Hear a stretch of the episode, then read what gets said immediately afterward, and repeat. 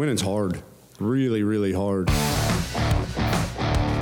I didn't expect us to be in this situation Monday after our podcast Friday, Westcott, but nonetheless, here we are. Texas losing to Kansas at home.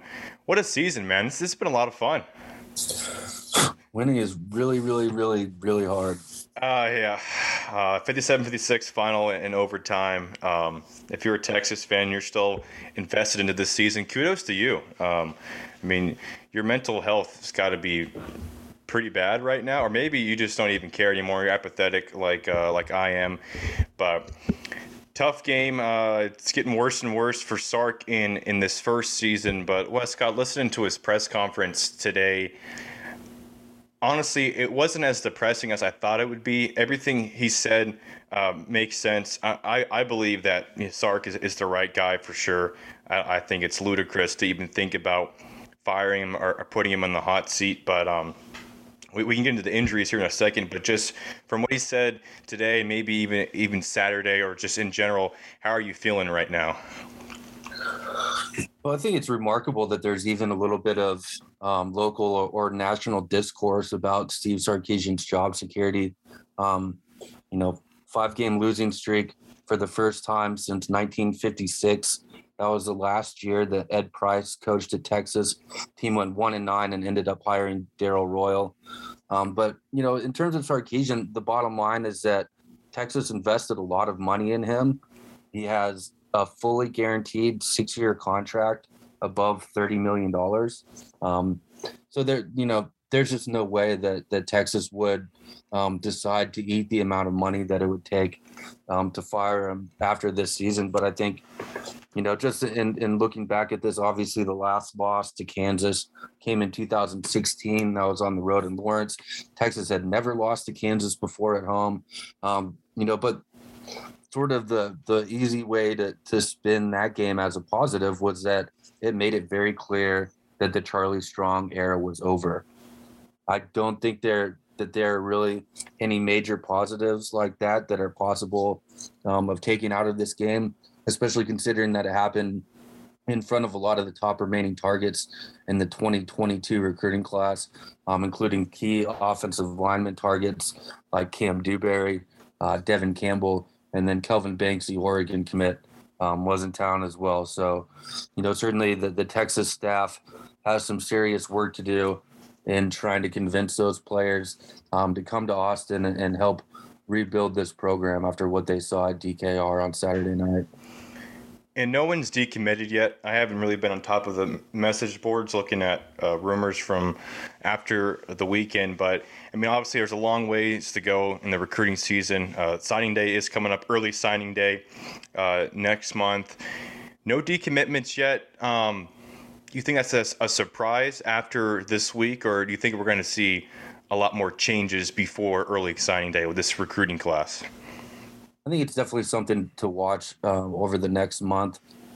I think you know we can get a little bit caught up in in the week to week results um, and how they impact recruits. Um, you know, so far I think Texas has probably been a little bit fortunate that there hasn't been any significant fallout so far. Although you know certainly um, Evan Stewart's recruitment uh, the former Texas wide receiver commit, uh, guy with the type of speed that that Steve Sarkisian uh, really covets at the wide receiver position. Um, he's trending to, to Texas A&M right now. He seemed like a guy a couple weeks ago who was really just looking for, you know, any any reason to really get back in the fold with Texas, and um, now that may be in, in a little bit of danger, um, you know, but certainly uh, potential decommitments, uh, something to watch here in the next couple weeks heading to early signing day. And the one thing about the Evan Stewart uh, recruitment is that Sark can use Xavier Worthy and Marcus Washington, who had a great game against Kansas, as two examples of like, hey, you come to Texas, we're going to get you the ball. Worthy, freshman, I mean, again, Xavier Worthy, the only player Sarkisian brought to Texas this offseason inclu- not including the transfers, but the only recruit coming out of high school. Worthy 152 yards against Kansas, 14 receptions, three touchdowns. Marcus Washington, five catches, 100 yards, two touchdowns. So even in the loss to Kansas, I don't know if it's if it's a it's a, it's a positive, but he can still show the tape to Evan Stewart and be confident that hey, we might have lost this game defensively, but on offense, you're going to be a star. I think that's uh, I think that's definitely um, the re- the recruiting pitch, uh, no question, and you know Xavier Worthy uh, doing a lot of favors to the future wide receiver recruiting and also um, you know impacting the upside of this team moving forward. You know, we talked a few weeks ago um, about his potential. He broke um, broke the freshman touchdown record uh, for Roy Williams in that game. He's had a couple touchdown catches uh, that the Texas quarterbacks have left on the field, um, including another one um, on, on, Saturday by by Casey Thompson um, early in that game. And so I, I really think that you know the the contact courage that that Steve Sarkisian talked about with him is there. He he's got the physical toughness too.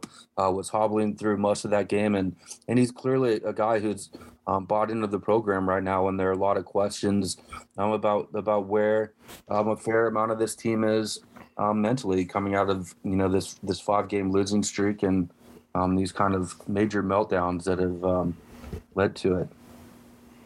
Yeah, Xavier Worthy already top 50 in Texas history for receiving yards. Right now, he's 11 touchdowns this season.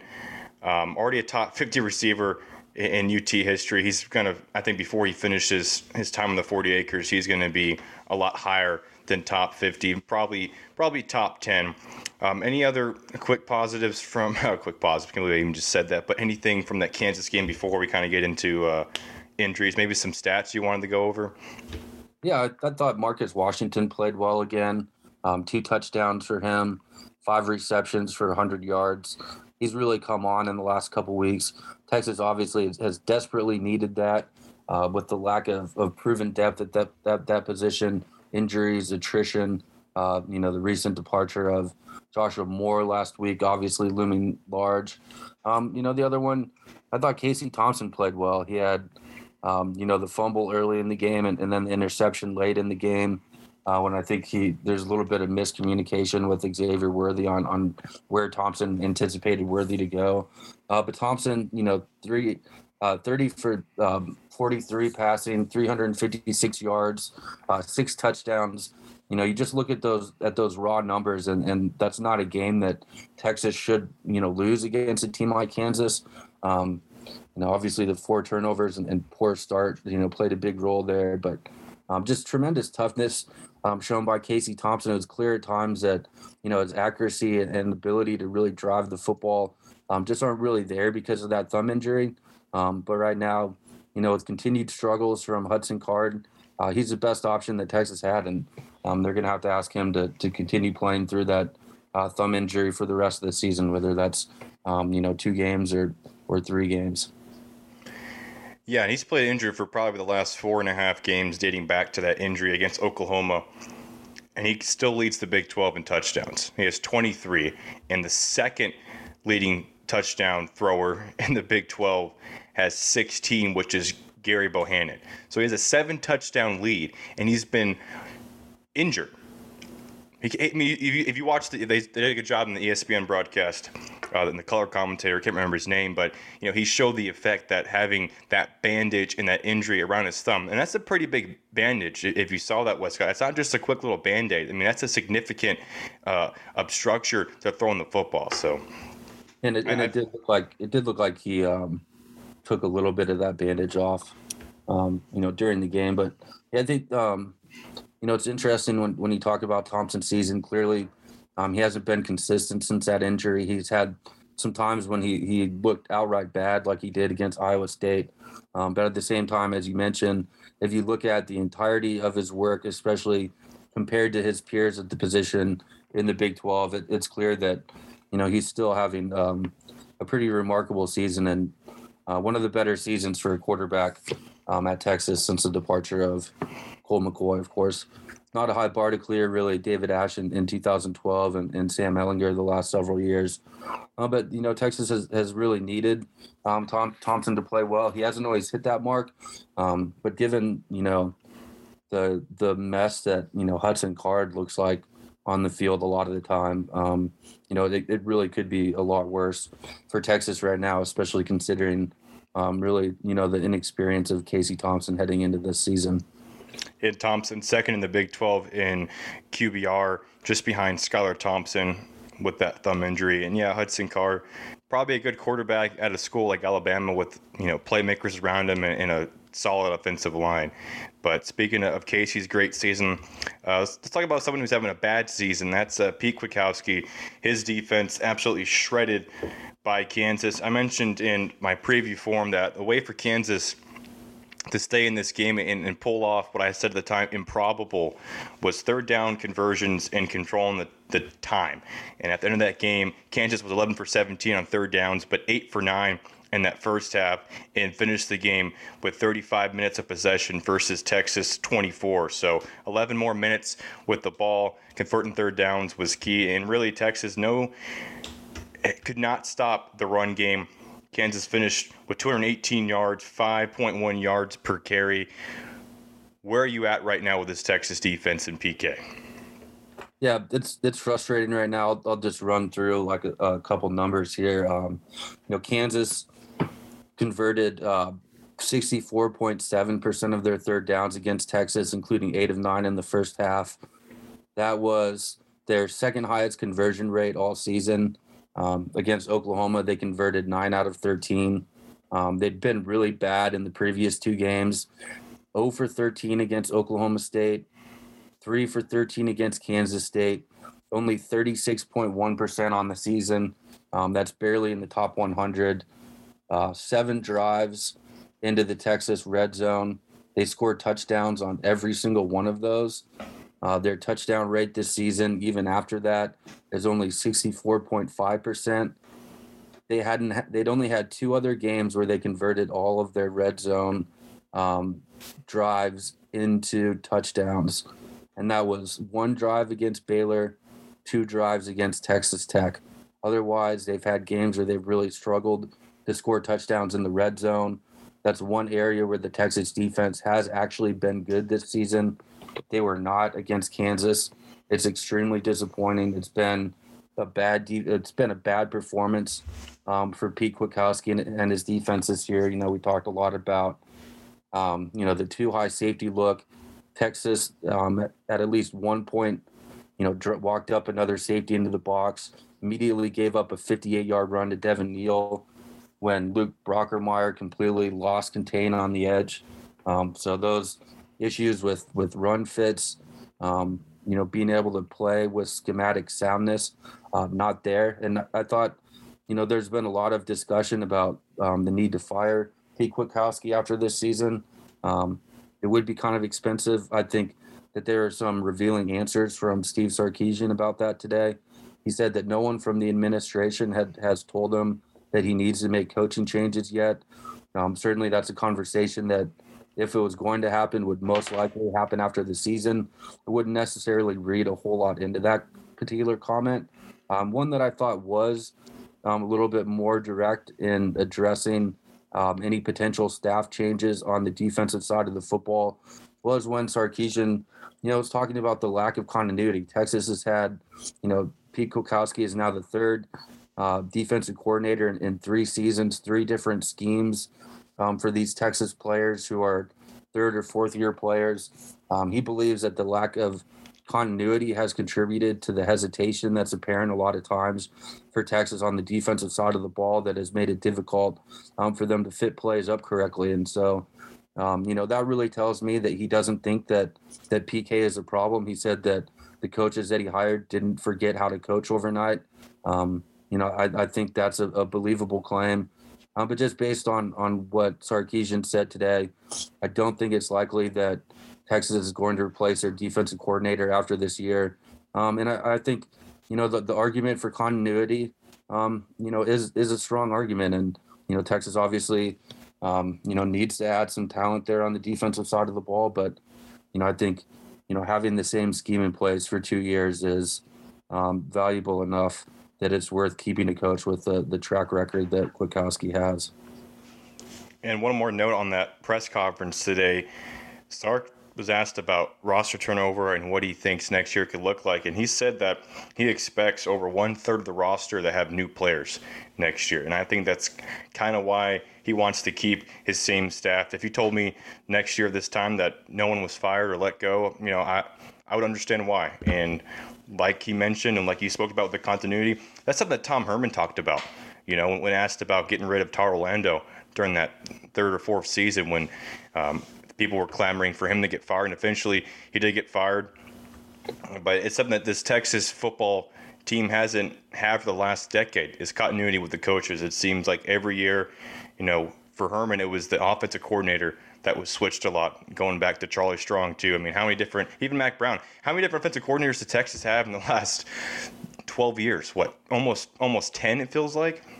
Yeah, well, thanks to Charlie Strong, we have to sort of talk about the difference between play callers and the actual offensive coordinator in title, which is um, definitely um, you know a little bit of insight in, into how screwy things have been. But there has been constant massive turnover for Texas. Um, it's been really detrimental to the program, and they they need to get out of that cycle because it, it has a tremendous impact on recruiting. Um, as you mentioned, um, you know there's there's going to be more attrition that that seemed clear last week after the Bo Davis rant. Steve Sarkisian really confirmed that this week. Um, if the new rules that are being proposed are put into place, Texas could take 33, so that's eight transfers in addition to the the 25 um, players out of high school um, that you could take. I, I, would think that Texas is, is probably going to go fairly high. Um, uh, I think they're they're going to have to take a lot of a lot of players, um, you know, from the portal. And um, other thing, um, you know, coming out of the press conference today, um, as expected, injury news uh, not positive for Texas overall. Bijan Robinson out for the season with a dislocated elbow. Josh Thompson out for the season with a fractured tibia. Uh, Jonathan Brooks week to week with a shoulder injury. Texas is banged up at running back right now. Roschon Johnson had to play through his turf toe injury. Keilan Robinson missed a game due to COVID protocols. He'll be he's expected to be cleared tomorrow. Um, they do need to get him back. Um, a little bit of positive news on the injury front. Uh, Jordan Whittington does have a chance to play this weekend, according to Steve Sarkisian, after coming back from his clavicle injury, broken clavicle that he suffered against Oklahoma five weeks ago. That would be a big boost uh, to the Texas wide receiving corps. Yeah, hopefully he comes back. Um, UT can definitely use Whittington out of the backfield like they've done a few times this year. Going to be a lot of Keilan Robinson. The Jonathan Brooks injury is tough, and obviously losing Bijan, the best player on the team, um, and Joshua Thompson too. I think Thompson's probably been the best player defensively this season. So two of the top Texas players out for the final two games, which may not even make a difference at this point. The way this has this team has fallen apart in the last five weeks, but none of thing, none of those injury news is good at all. Um, Whittington coming back is good. Keilan coming back is good. Um, nothing on Jacoby Jones. I don't think we may not see him for the rest of the year with only two games remaining. Yeah, when he had he had surgery, they thought that was season ending. Yeah, so uh, not a lot of good news coming from this past weekend. Any other thoughts, Westcott, before we wrap up and and we'll preview maybe not even preview, but talk more about this on, on Friday, especially the roster makeup and a few other thoughts. But anything quickly here? Yeah, I think um, Drew Timme just scored another bucket on the Longhorns. Oh, oh, we didn't even talk about Gonzaga. It's early. It's the second game of the year, brand new roster. Gonzaga looks like they've been playing together for 10 years. It's like that pickup team in basketball when you play in a pickup league, and it's just, you know, they, they look like they've been playing together their entire life. So, not too worried about it. It's early. We, we still have a long ways to go. Yeah, certainly. Um, the Texas front court exposed a little bit in that game surprised, um, you know, Chris Beard didn't try to double a little bit more frequently. Tried Brock Cunningham on Drew Timme. Um, that went poorly, unsurprisingly. Uh, Texas still, you know, not really playing at a fast enough pace. You know, Marcus Carr um, struggling a little bit, and I think, you know, one issue that this Texas team may face for all the talent that they have is that um, they don't have a lot of um, NBA prospects on this team. Um, you know, Dylan Disu, probably, you know, the one guy who's the best NBA prospect. But you know, it's it's a team that that's full of a lot of good college players, and that may put a little bit of a cap on on the potential of this team this season, even if they really maximize their ability to come together. Yeah, and Beard's still trying to figure out that rotation, and I suspect it's going to be something that's going to carry into conference play. Most likely, not not much on the non-conference slate for the Longhorns to learn very much. Nope, Northern Colorado Wednesday night and San Jose State on Saturday night. You can get in for two dollars if you're interested in catching some Texas games. But hey, it's a lot more fun than watching uh, Texas football. I can tell you that. No question. Well, Westcott, thanks for the time. We'll be back Friday, and of course, winning still hard.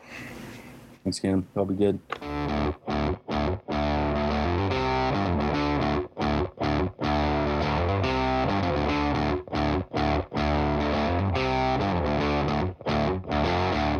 Winning's hard, really, really hard.